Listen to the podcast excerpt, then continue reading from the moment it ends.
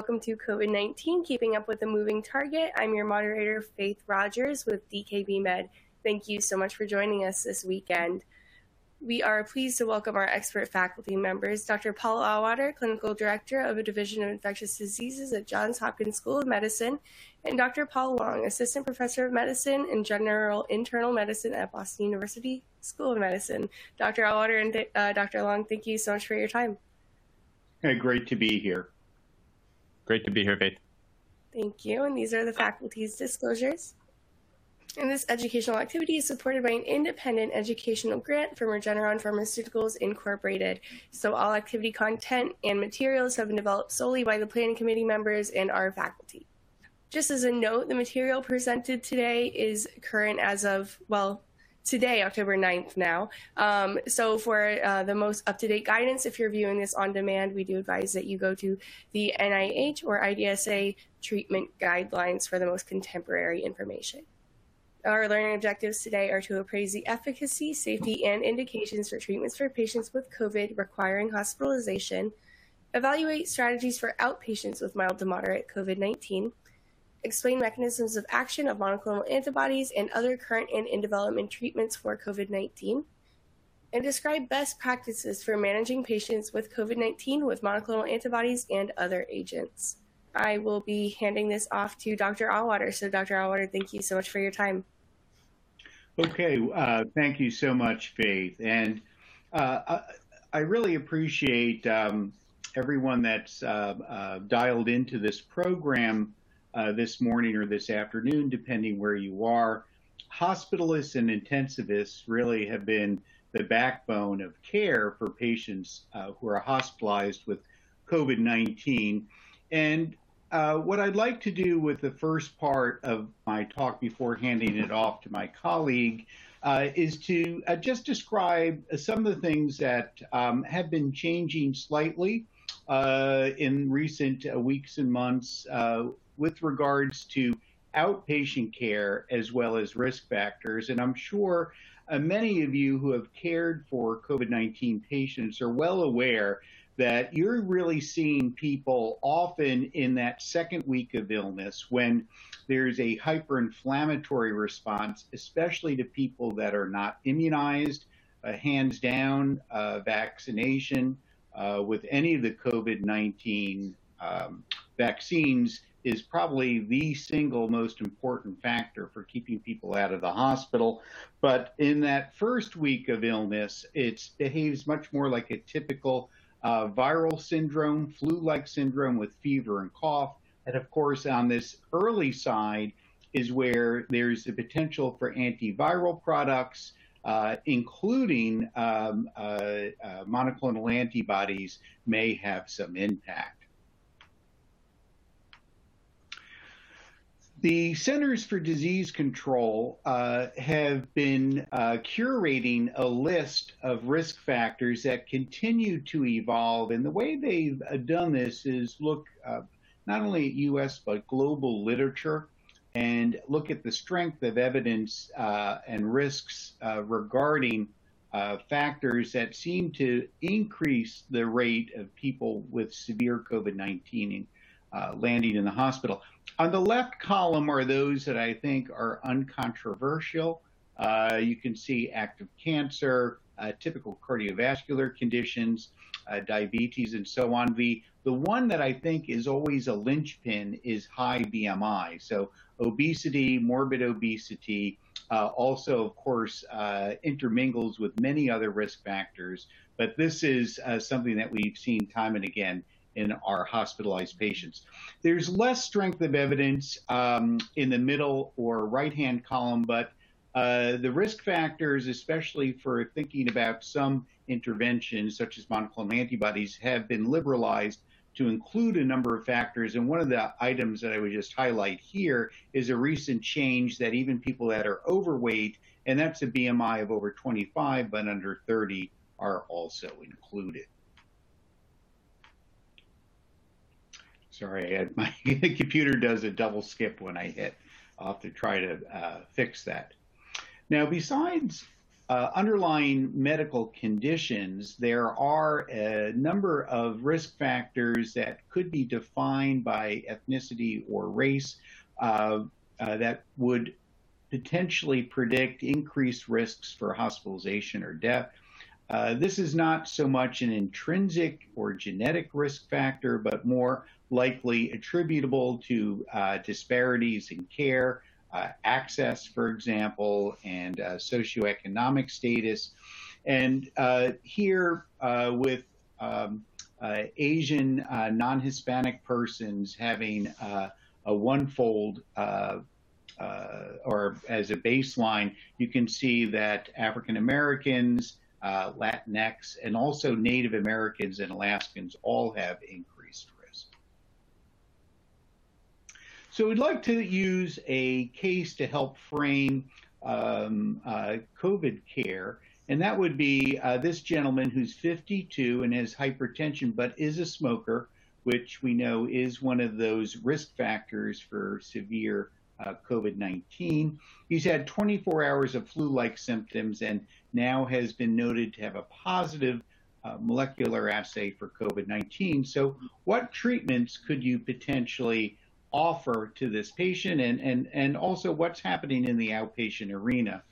And I think uh, first of all, there's still confusion that I find amongst primary care providers and others uh, regarding uh, recommendations. And I've also seen, unfortunately, people that are ill not being as careful as they were earlier in the pandemic. People that are truly infected should be isolated for 10 days.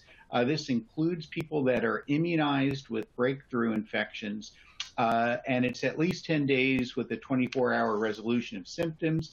Anyone that's a close contact, and that's close contacts defined as at least 15 minutes within six feet of an infected person for 24 hours, should be quarantined with options for testing that might allow you to uh, leave the quarantine earlier but uh, this, uh, I think, unfortunately, is liberalized. Well, not liberalized, but many people don't adhere to uh, this particular aspect. And I think this has certainly uh, been one of the reasons we've seen uh, the surge with the Delta variant, which, of course, uh, intrinsically is much more prone to transmission with higher rates that are 50 to 70 percent higher than the earlier Alpha variant or the ancestral strain of the SARS-CoV-2 virus. So, as an outpatient um, uh, intervention, we do not have oral therapy yet. There is some promise uh, in uh, recent uh, evidence for potential oral antiviral, but for the moment, we only have antibody based therapies, and that's going to be the monoclonal antibodies. And briefly, there are three products uh, that have the potential to be used uh, this particular uh, drug first was bamlanivimab, but that as a single monoclonal is no longer distributed. It is only distributed in combination with a second monoclonal antibody, etesevimab. In combination, these two antibodies bind to the spike protein of the virus to the receptor binding domain at two different spots and have been uh, proven effective even uh, with the Delta variant. Uh, and for example, this study, again, for patients at high risk in the outpatient arena, uh, had a significant reduction, nearly 90%, uh, in hospitalization or death as a composite compared to those that received placebo. And this particular drug uh, was not halted uh, by Health and Human Services this summer because it didn't work as well against the beta and gamma variant, but these variants are not circulating to any great degree. Uh, so it was reintroduced later in the summer. Uh, so this may be one of the free drugs that are being distributed to states for uh, monoclonal antibody infusion. The second uh, drug, which has never been halted and has always seemed to have good activity, again utilizes two different monoclonals, casirivimab and imdevimab, again binding to two different sites on uh, the spike protein. And it too, regardless of this dose finding phase three trial, had a 70% reduction in patients at high risk for landing in the hospital or dying. And uh, the FDA chose a lower dose of 1,200 milligrams. And this um, is probably also a widely used drug. The last one is sotrovimab, an interesting single monoclonal that was actually derived uh, from a patient who recovered from the original SARS-CoV-1 20 years ago. But this binds to a highly conserved domain um, receptor binding domain of the spike protein. And in a, a smaller trial in high risk patients, it too had an 85% reduction.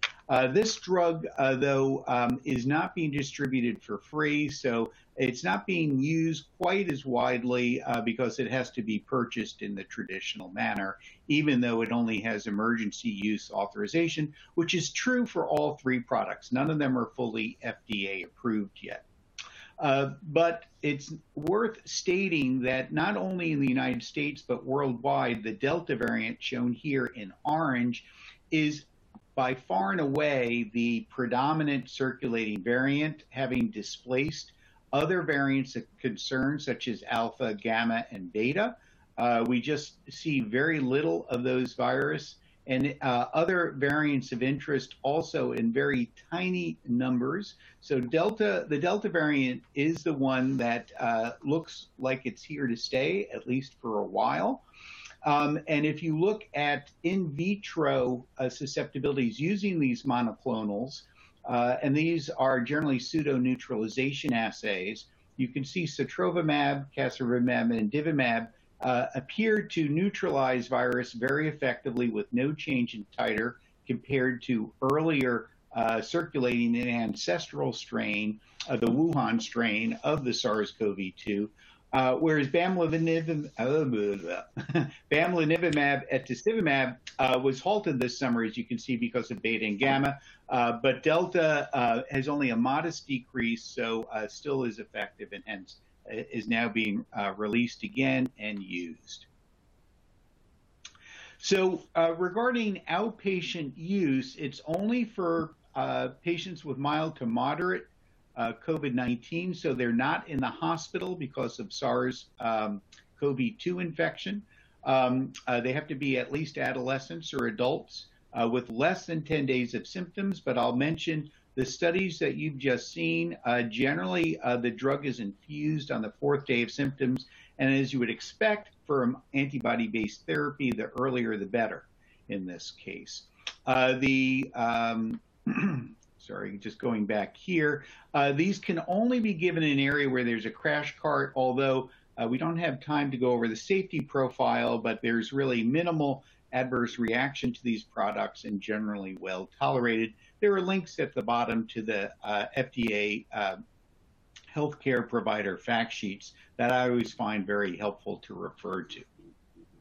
Now, these drugs um, are generally distributed to only certain sites or emergency rooms, so you do have to be aware in your local area of where to go uh, for this. And usually, the state health department uh, where you are located, you can look for monoclonal antibody therapy, and there'll generally be areas um, on the web page where you can find uh, who's administering it and the referral mechanism, since it is uh, uh, generally uh, given as an intravenous therapy. Again, uh, the criteria uh, you see here, which incorporates many of the risk factors which we previously explained, and also expanded the list for patients who are at risk of progression. So even includes, for example, overweight, people with a BMI of over 25.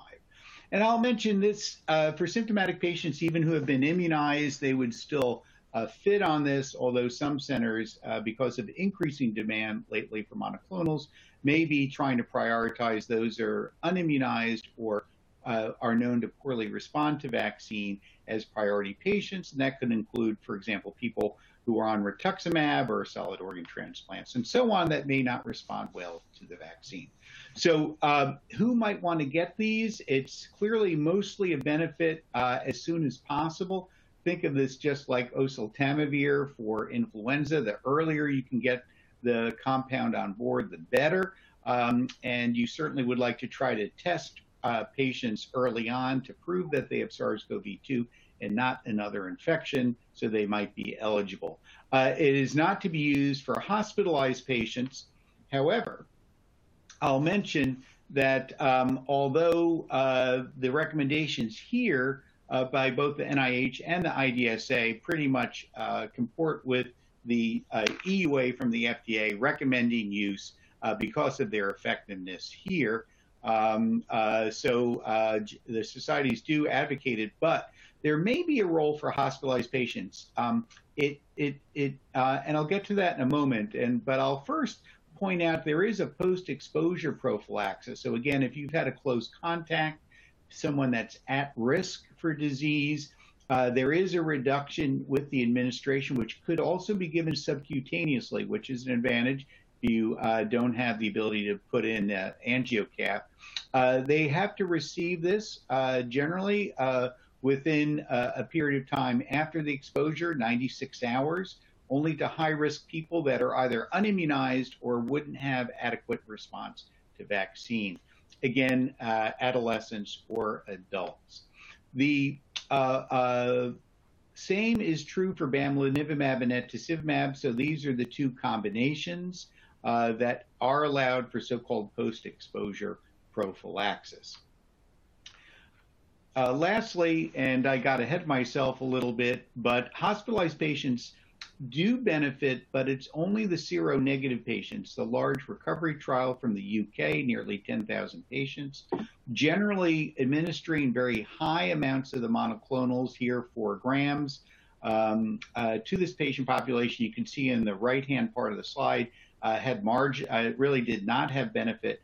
But if you looked at the seronegative subset, the patients that uh, have no presence of anti-spike antibodies, um, at the time of hospital admission did benefit with a decreased progression to uh, mechanical ventilation or death. This was also true in another study of almost 1,200 patients just presented last week at ID Week uh, that was very similar to the recovery trial. Uh, again, the seronegative populations appeared to benefit the most here, but interestingly, all comers also appeared to have reduced risk of needing mechanical ventilation or having um, or dying. Uh, so uh, this is something where we may want to consider uh, testing antibodies at time of admission, uh, potentially to see who may benefit if this is authorized. As I mentioned, we do not have oral products yet, but uh, molnupiravir, a nucleoside analog, um, is in a number of trials, and this one has released some information suggesting that early administration again may uh, decrease the risk of hospitalization or death with a five day um, treatment course, and then starting within five days. Uh, this trial was actually interrupted early uh, because of the treatment success, especially with mortality as a composite part of its endpoint. So uh, this has um, uh, a drug is now in front of the FDA for an EUA, so this may be incorporated for outpatient therapy soon. So uh, in the case of Mr. A, um, he uh, unfortunately uh, declined monoclonal antibody infusion and he got worse. Uh, unfortunately, he's now presenting with a fever. he's tachycardic, tachypneic, with um, low oxygen saturation at 84%. Uh, so what might be potential next steps? And here I'll turn this over to my colleague, Dr. Paul Long. Paul? Yeah, hi. Thank you, Dr. Auwaerter. Uh, greetings, everyone. Uh, yeah, so unfortunately, we could not keep Mr. A out of the hospital. Uh, so as a hospitalist, I'm running down to the ER to evaluate him. And the first thing I'm thinking is, man, I'm thankful we have hospital beds to admit Mr. A to. Uh, looking at this data here, this is from the CDC, and um, when we uh, presented this lecture a couple months ago, we were on the upward slope, and thankfully, uh, we're now on a downward slope. Of course, there's variability um, in uh, amount of admissions for COVID across the country, but I even looked in uh, academic hospital in Texas, and, and, and they're reporting a pretty rapid decline themselves. So I think across the country, we're seeing a potential decline in admissions right now, and I think cautiously optimistic as we head towards the winter season um, about what's going to happen. So, oh, I too clicked twice, Dr. Ower, so let me go back here. So what we're going to do, we're going to have three bins here. We're going to talk about antiviral therapy, uh, then immunomodulatory therapy, and then we're briefly going to hit on anticoagulation. And then within antiviral therapy, we're going to have two sub bins really. First, talking about remdesivir and highlighting a few trials, and then we're going to talk about convalescent plasma.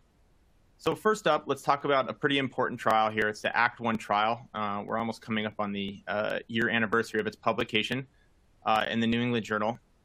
And this trial really looked at primary endpoint was time to recovery.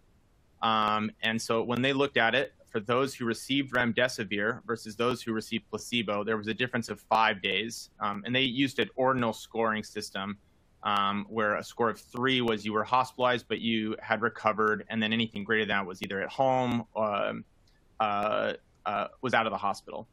Uh, but essentially, they saw a five day difference. Um, and then there was a trend toward mortality benefit, but there was no statistically uh, significant um, data there.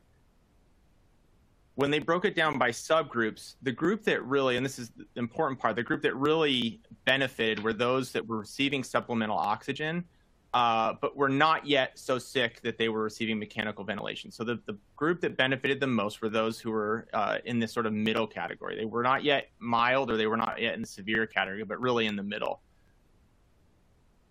And safety profile was pretty similar between treatment and uh, placebo uh, uh, in this study. And another uh, study that supported uh, time to clinical improvement was this one. This was a case control uh, study, and it's an important one because it has a very diverse uh, patient population. 80% of subjects were non-white. Uh, and if you look at time to clinical improvement, it was five days for remdesivir versus seven days. And again, there was a trend towards mortality benefit, uh, but not statistically significant. So we're going to transition towards talking about two key trials that showed a little different data. So first off is the Solidarity trial. Um, this is a WHO-sponsored uh, trial looking at different drugs, but remdesivir we'll focus in on here. And the primary outcome here was in hospital mortality, uh, with the secondary outcomes being uh, initiation of mechanical ventilation and duration of hospitalization. And within the remdesivir arm of this study, there was no impact on mortality or initiation of mechanical ventilation or length of hospitalization. But there were some limitations. Uh, there was definitely variation uh, um, in uh, study sites, and then it was open label. So this would introduce bias uh, for practitioners who are providing remdesivir. They would know they're providing remdesivir and perhaps would keep someone longer to complete uh, treatment. There was also no data on time from symptom onset to treatment initiation, which is important, and then there was no assessment in the post-discharge uh, period. And then let's talk about the discovery trial. So this was uh, published recently. So this was an open label adaptive multi-site trial it was in five different uh, uh, European countries, and they compared standard of care versus standard of care plus different medications. Again, we'll focus in on remdesivir. And the primary outcome here was clinical status at day 15, and they used the exact same ordinal scale uh, that was used in the ACT 1 uh, trial. Uh, and you can see they had pretty similar uh, N in both groups. And what they found is that remdesivir was not associated again with better clinical outcome at day 15 and 19. And then they also checked viral clearance, and it was not associated with faster viral clearance. There was this subgroup that was not on mechanical ventilation. So again, not those people that are very, very sick. Um, and that did show uh, remdesivir signally delayed time to mechanical ventilation or death in that group. Uh, there were some limitations. Again, this was an open uh, label uh, and it was not placebo controlled. So I want to pause there and do what all good hospitalists will do and reach back out to my specialist colleague here. Uh, so, Dr. Auwaerter, how do I make sense of this? I have I have papers that support uh, you know data in one arm, and I have other papers that are supporting you know contrary data. And it, do we have a real strong sense of where we're at with remdesivir? Is there more to come? I mean, where where have we landed with sort of the value of remdesivir at this point? Well, uh, Paul, I think whenever you have uh, increasing number of studies, you have to sort of understand how they're performed and and also, of course, what they're purporting to show. The Act One trial, the NIH-sponsored trial, is sort of the gold standard placebo-controlled trial, and that did show a shorter duration of illness and and certainly there have been a number of other studies uh, that back up that shorter duration of illness. Now, the very large Solidarity trial had no mortality benefit, and uh, especially in Europe and, and people that don't think remdesivir uh, is worth administering will, will point this out. However, uh, I, I, admire the trial being done, but again, it, you know, it had four arms. There were no placebo component, and uh, for example, most of the uh, a large part of the remdesivir administration was done in Iran, and you could imagine that uh, the the type of care, especially early in the pandemic, could be different than we see here in the United States, or they're presenting later versus earlier. So it's hard to understand uh, if there's not benefit. Again, I think decreasing illness uh, duration, hospitalized patients is certainly still a worthwhile goal. Um, and the discovery trial actually supports that in the subgroup where we exactly use it. Uh, mostly, and, and we use it at Johns Hopkins, and that's uh, for patients that are admitted who are hypoxemic um, usually also receiving dexamethasone, which we'll talk about. Uh, so, uh, you know, we continue to use it. I would say since it is the only FDA approved drug for COVID 19, it is now not free. so, uh, hospitals have to pay for it. And I think the cost uh, may have also now, uh, since it's a fairly benign drug, but I think the cost has been a factor in some people reconsidering whether it's uh, worth administering. So it depends on your point of view. Are you a hospital administrator? You know, are you worried about mortality? Uh, does shorter duration of illness uh, is that something? But you do have to understand each of these studies. But the discovery trial, which we have up here on the slide, I think actually supports the Act One trial. Great, thank you. Uh, and I, and and it's certainly a part of our treatment algorithm at Boston Medical Center uh, as well. So let's move on. Uh, oh man, uh, did I skip slides again? I don't think I did. Oh, this is just basically uh, pointing out both the NIH and what IDSA have to say. So hospitalized patients that require supplemental oxygen, but not through mechanical ventilation or ECMO. So again, that middle group period. In the IDSA, hospitalized patients with severe COVID defined as a saturation less than 94% on room air and requiring supplemental oxygen, but again, not requiring mechanical ventilation or ECMO. So pretty similar there. So let's talk now about convalescent plasma. Uh, so this is a pooling of human antibodies uh, um, in order to uh, treat someone infected with COVID. So possible mechanisms, actions here. Those so uh, there's direct neutralization of the virus, uh, control of this hyperinflammatory state that we've talked about, uh, and then also an immunomodulation of a hypercoagulable state as well. And so there's been an EUA in February 2021, but this was only for high titer plasma in hospitalized patients and we're going to focus in on uh, one study here, which is a meta-analysis uh, um, pulling together, and, and, the large study within this meta-analysis was the recovery trial, um, which has already been mentioned, and again will be mentioned uh, uh with our dexamethasone uh, discussion. Um, they also had a few other randomized control trials in there, uh, but it was difficult to synthesize the evidence across all the trials. So there was uh, variability in uh, time to treatment. So treatment since onset ranged from 72 hours to any time. There was various plasma titers used at various doses, and then the oxygen supplementation varied as well, uh, and differences in control arms. And then median age ranges from 48 to 76 years. And the conclusions from this meta-analysis where there was no association with decreased mortality, no association with decrease in mechanical ventilation use, and that there was no association with reduction in hospital stay as well. Uh, there were some limitations. Uh, there was high bias amongst three of the randomized controlled trials, and then there was uh, data was limited for some subgroup analysis, and then there was also a low volume of mild to moderate disease. So at my hospital in Boston Medical Center, we, we really have not been using uh, convalescent plasma. It's not something I've experienced. I think early on there was maybe a few patients that we had used, but I am you know certainly aware that it's it, there's uh, other hospitals around the country that are using it more than we are. Um, going to pass the mic back to you, Dr. Auwaerter, for a sec, because I think you might have a little bit more experience, Johns Hopkins, with convalescent plasma than we have, and just want to sort of how do you make sense of this meta-analysis and thinking about high titer versus low titer? Um, yeah. Um, well, yeah, yeah. Yeah, thanks, Paul. Uh, well, you know, the, the EUA now is only for high titer units, but even high titer, we're not quite sure if, you know, if that dose is really as much as we would want. So sometimes we end up infusing multiple units.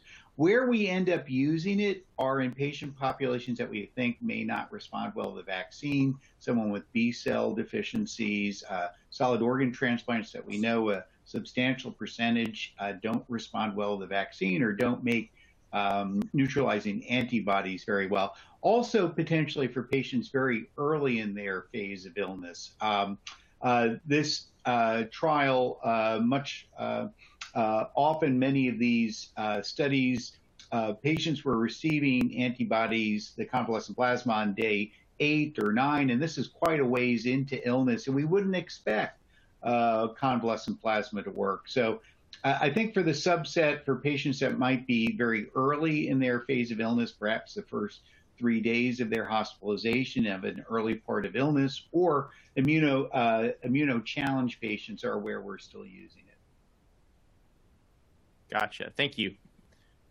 Let's and so here we go again. Let's review the NIH and IDSA uh, statements here. So uh, NIH in hospitalized patients with impaired immunity, insufficient evidence to recommend for or against high titer plasma. And then for in hospitalized patients without impaired immunity, recommends against the use of plasma in patients on mechanical ventilation and in patients not on mechanical ventilation. And then the IDSA uh, makes a statement among patients hospitalized with COVID 19, the panel suggests against uh, convalescent plasma use. And among ambulatory patients with mild to moderate COVID, the panel recommends COVID uh, convalescent plasma only in the context of a clinical trial.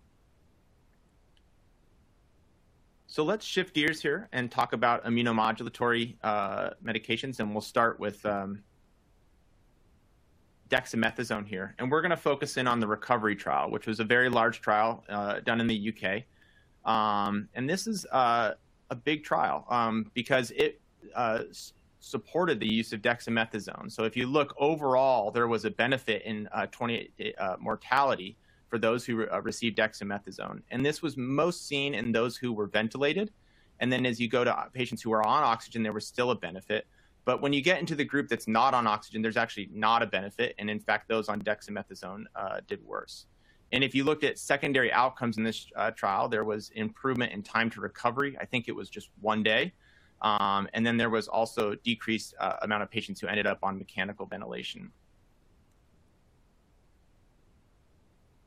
Uh, and so the big thing here was it was the first drug to show real mortality benefit across these certain groups. And again, on those on mechanical ventilation or on oxygen, but those on not on oxygen tended to do worse. Uh, it was a pragmatic open label trial. And again, there was uh, higher mortality. This was in the UK versus what we've seen in the US. So getting back to our case, Mr. A, he's given remdesivir and started on dexamethasone. Over the next 72 hours, he has worsening hypoxemic respiratory failure and is transferred to the ICU and started on BiPAP. He's also noted to have an increasing CRP. So I'm going to pass it back to you, Dr. Auwaerter. What are the next steps? Okay, thanks so much, Paul. So, uh, you know, these are the patients that are entering um, that hyperinflammatory phase where uh, the amount of uh, changes in the lung, the infiltrates are worsening. Uh, patients often ending up in intermediate care units or the intensive care unit, uh, despite what's often used in many centers in the United States, remdesivir and dexamethasone. You might remember way back in the early phases of the pandemic, tocilizumab was advocated by the Chinese guidelines uh, based on early experience in uh, the Wuhan area and this is a monoclonal antibody, but it, it doesn't bind to the spike protein. It's been used in rheumatoid arthritis uh, as a inhibitor of interleukin 6 by binding to the receptor. But it's also used by oncologists in CAR T cell uh, therapy where there's just this amazing uh, hyperinflammation. And so this drug is used to help quell that. However, early trials did not uh, prove that there was much uh, effectiveness to its use as a single agent. Uh, so it fell out of favor really last summer, in the summer of 2020. We had used it early on in the spring, um, but then really stopped using it. The, the trial that I think changed many people's minds was this, again, the recovery trial, a large trial Um, and the difference here is that tocilizumab was administered, but people were already on corticosteroids. As uh, Paul mentioned from the earlier recovery trial, uh, they were already on a broad uh, immunomodulator. So this, although it's a targeted one, was added. And uh, what was seen here is a mortality decrease as well as uh, a shorter duration of illness and more people discharged at by day 28. Um, and so all of these really transpired to resuscitate tocilizumab, which already um, uh, had some earlier trials, which we'll uh, get to on the next slide. But this was a group, as you can see here, um, uh, if they were using corticosteroids, uh, definitely that favored its use, whereas the subgroup, uh, although much smaller, that didn't get steroids, you can see uh, wasn't quite as uh, significant towards favoring tocilizumab administration. Uh, this was by far and away the largest trial, but two other studies where about 80% of patients were already on steroids, the REMAP CAP and the EMPACTA trial, both had uh, endpoints with improved mortality or composite endpoints with decreased need for ventilation, uh, mechanical ventilation. Uh, so, uh, where do we use this particularly? Um, it's really the, a group uh, of patients that are getting more ill and uh, often with higher amounts of oxygen requirements, high flow, or landing in the ICU. Now, uh, tocilizumab uh, uh, has been used quite a bit, and especially with the Delta surge this summer, some centers had trouble acquiring tocilizumab. There was essentially a shortage in the supply chain, so many pivoted to this JAK inhibitor, baricitinib, also used in the rheumatology fields, uh, which uh, had a trial early on called ACT 2 that showed a one day improvement in duration of symptoms, but that did not generate much excitement. But a second trial, the COV-BARRIER trial, which was a multinational trial, where uh, about 80% of people were also on steroids, again, steroids plus this uh, immunomodulator together, appeared to have a nearly 40% reduction in, in uh, mortality, which was a secondary endpoint. It didn't seem to staunch uh, progression to mechanical ventilation, interestingly, as much, but there may be other factors, perhaps prevention of uh, problems such as uh, stroke, uh, heart involvement. Um, it's unclear exactly how the mortality benefit was derived, but because of this, uh, uh, centers that couldn't get tocilizumab began using the oral drug baricitinib. So both the NIH and the IDSA have framed either of these drugs as using it for people that are getting worse despite uh, uh, initial treatment, so high flow oxygen, non invasive uh, ventilation, or in the 20, first 24 hours of ICU care, you could use tocilizumab. Um, the difference, though, uh, is baricitinib really hasn't been studied in that group already in the ICU short term. Uh, so uh, at our hospital, we tend to use tocilizumab, uh, but uh, there can be a case made for the baricitinib. So uh, in Mr. A's case, uh, he was admitted, uh, received supportive care. He got remdesivir, dexamethasone, and tocilizumab. certainly, it was good news that he had improved um, at this stage. so I'm going to pass the baton back to Paul. So as you're getting ready uh, for this patient, um, I guess you've been in the hospital a few days. Um, uh, what are you doing at discharge? Are you still continuing uh, dexamethasone? Uh, uh, how are you handling this in this case? Yeah, so I, I am not, once we're discharging, I, I have not been uh, continuing dexamethasone after discharge. And is that similar to what you've been doing, Dr. Auwaerter? Yeah, that's right. I mean, if someone doesn't need hospitalization care, you know, we're not continuing dexamethasone. I mean, maybe if someone had sort of bronchospasm, wheezing, or something of that nature from asthma, but by and large, if someone's improved enough to go home, we're, we're not continuing any of our COVID treatments from remdesivir, dexamethasone. They all can be stopped early. Yeah. Yeah. Um, I agree. And so let's do a recap here real quick. So uh, this is from the NIH, and I would recommend uh, all my hospitalist colleagues or uh, uh, whoever's listening here to, to go to the NIH and, and check this uh, out. And as you go, you can they have a bunch of citations there that are really helpful as well. But let's break this down, and this is really a recap of what we just discussed over the last few slides. So let's uh, breaking it down by disease severity. So the first group is hospitalized patients that don't require supplemental oxygen. And the NIH recommends against dexamethasone or other corticosteroid use in this group. And they make a comment there's insufficient data for or against the routine use of remdesivir. This is highlighting the ACT 1 trial really didn't show much benefit in this group, but they do uh, cite some studies that uh, showed a little bit of benefit. The next group is the hospitalized and requires supplemental oxygen, and they would recommend one of the following remdesivir, um, and these are for patients requiring minimal supplemental oxygen dexamethasone plus remdesivir, uh, thinking about patients who have increasing amount of supplemental oxygen, and again recognizing that there's greater and greater value for dexamethasone as patients become hypoxic and require um, uh, greater level of support, and then or just dexamethasone alone, and this is when combination with remdesivir cannot be used. Um, so then the other group would be hospitalized and requires oxygen delivery through a high flow uh, device uh, or non-invasive ventilation. And they would recommend one of the following. So dexamethasone or dexamethasone plus remdesivir. And then if you've been recently hospitalized with rapidly increasing oxygen needs plus uh, your inflammatory markers are up, then they would recommend baricitinib or tocilizumab uh, um, plus one of the above. And then that last group is hospitalized and requires invasive uh, in, requires mechanical ventilation, sorry, or ECMO. And in this group, dexamethasone uh, is certainly recommended. And then in patients within 24 hours of ICU admission, uh, dexamethasone plus tocilizumab.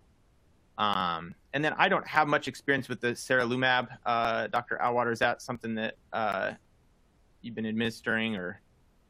Um, well, that is also uh, it's a, uh, uh an anti IL six receptor uh, monoclonal uh, receptor blocker monoclonal. Um, it it should have the same activities tocilizumab. It just hasn't been studied in combination with steroids. Uh, some people have used it because of the tocilizumab shortage. Gotcha. Okay. And then we'll just highlight this quickly, but the IDSA treatment guidelines more or less mirror the NIH uh, guidelines as well. And I just wanted to talk quickly uh, because uh, about VTE prophylaxis. There's certainly variability uh, in institutional practice uh, here. Um, COVID, as we know, is uh, leads to hypercoagulable conditions. Um, here I have the American Society of Hematology's uh, last recommendations is from July, and they uh, really support prophylactic use uh, uh anticoagulation over intermittent or therapeutic dosing. And then the NIH treatment guidelines uh, are similar, and hospitalized non-pregnant adults should receive prophylactic dose anticoagulation. And for pregnant patients hospitalized with severe COVID, prophylaxis is recommended unless otherwise contraindicated. Um, but really, what about intermediate dosing and therapeutic anticoagulation? Uh, again, recognizing that there are institutions out there uh, that are currently providing therapeutic anticoagulation for VT prophylaxis. So the American Society of Hematology makes the comment, given the variable interventions, primary outcome measures, and different methods of analysis for these randomized controlled trials, and the results from the key trials are not yet published, it remains uncertain if higher intensity anticoagulation offers net benefit over standard prophylaxis in patients hospitalized with COVID 19, particularly in the moderately ill patient.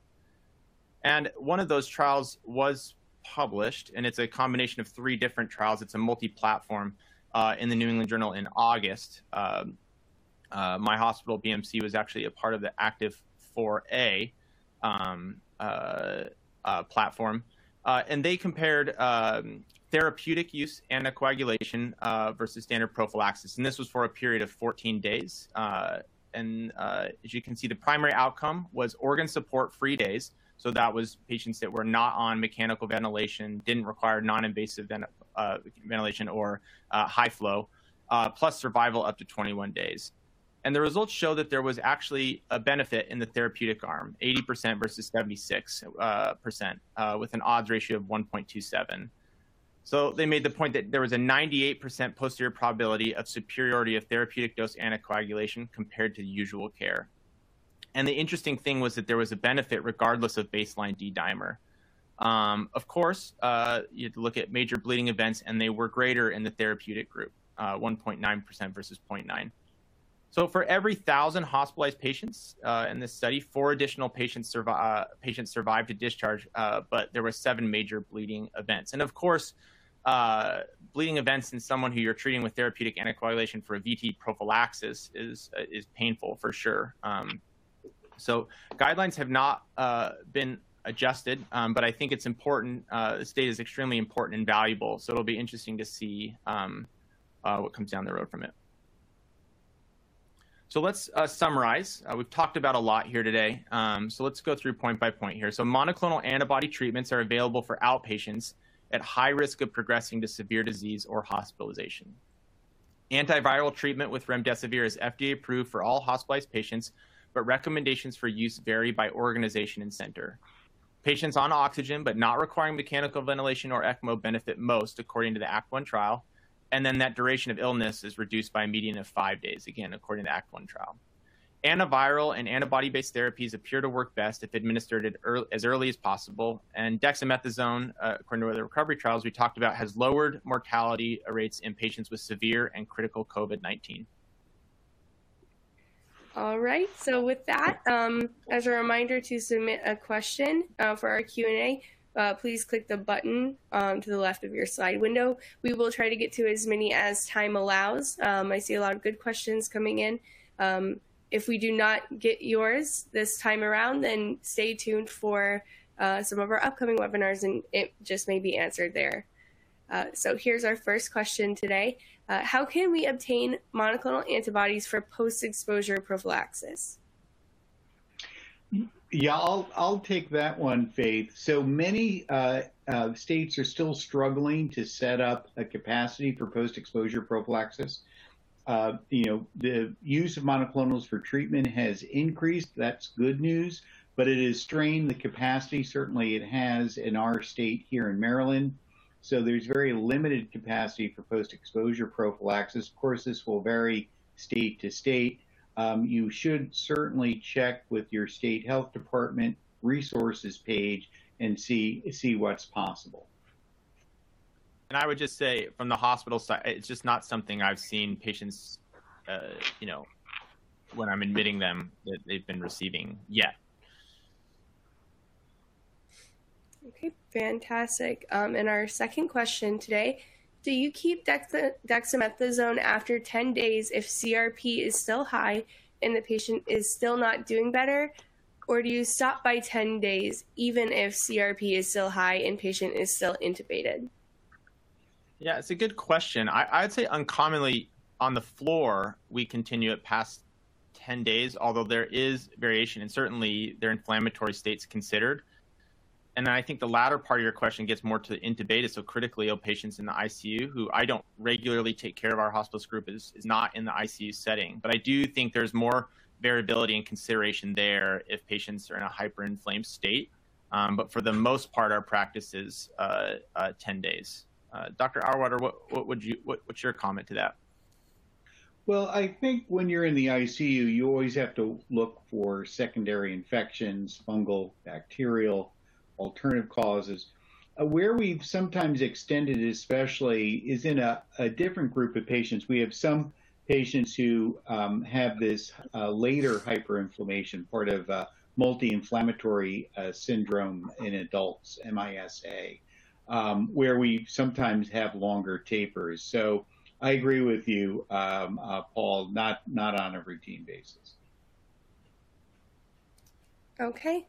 Um, our next question How will the role of monoclonal antibodies change if new oral therapies are approved? Didn't monoclonal antibodies do better at reducing hospitalization than mol- molnupiravir? Uh, this is a wonderful question. Uh, monoclonal antibodies do appear to be more effective, but the uh, reality is uh, they're hard to get, and you can likely pick up an oral treatment earlier if it's available in pharmacies. So I think for the very high risk patients, especially those that are immune compromised, organ transplant, so on, I think there'll be still a strong emphasis towards the monoclonal antibodies. I think for patients that may have other risk factors, uh, I, think embracing oral treatment is probably how this will play out.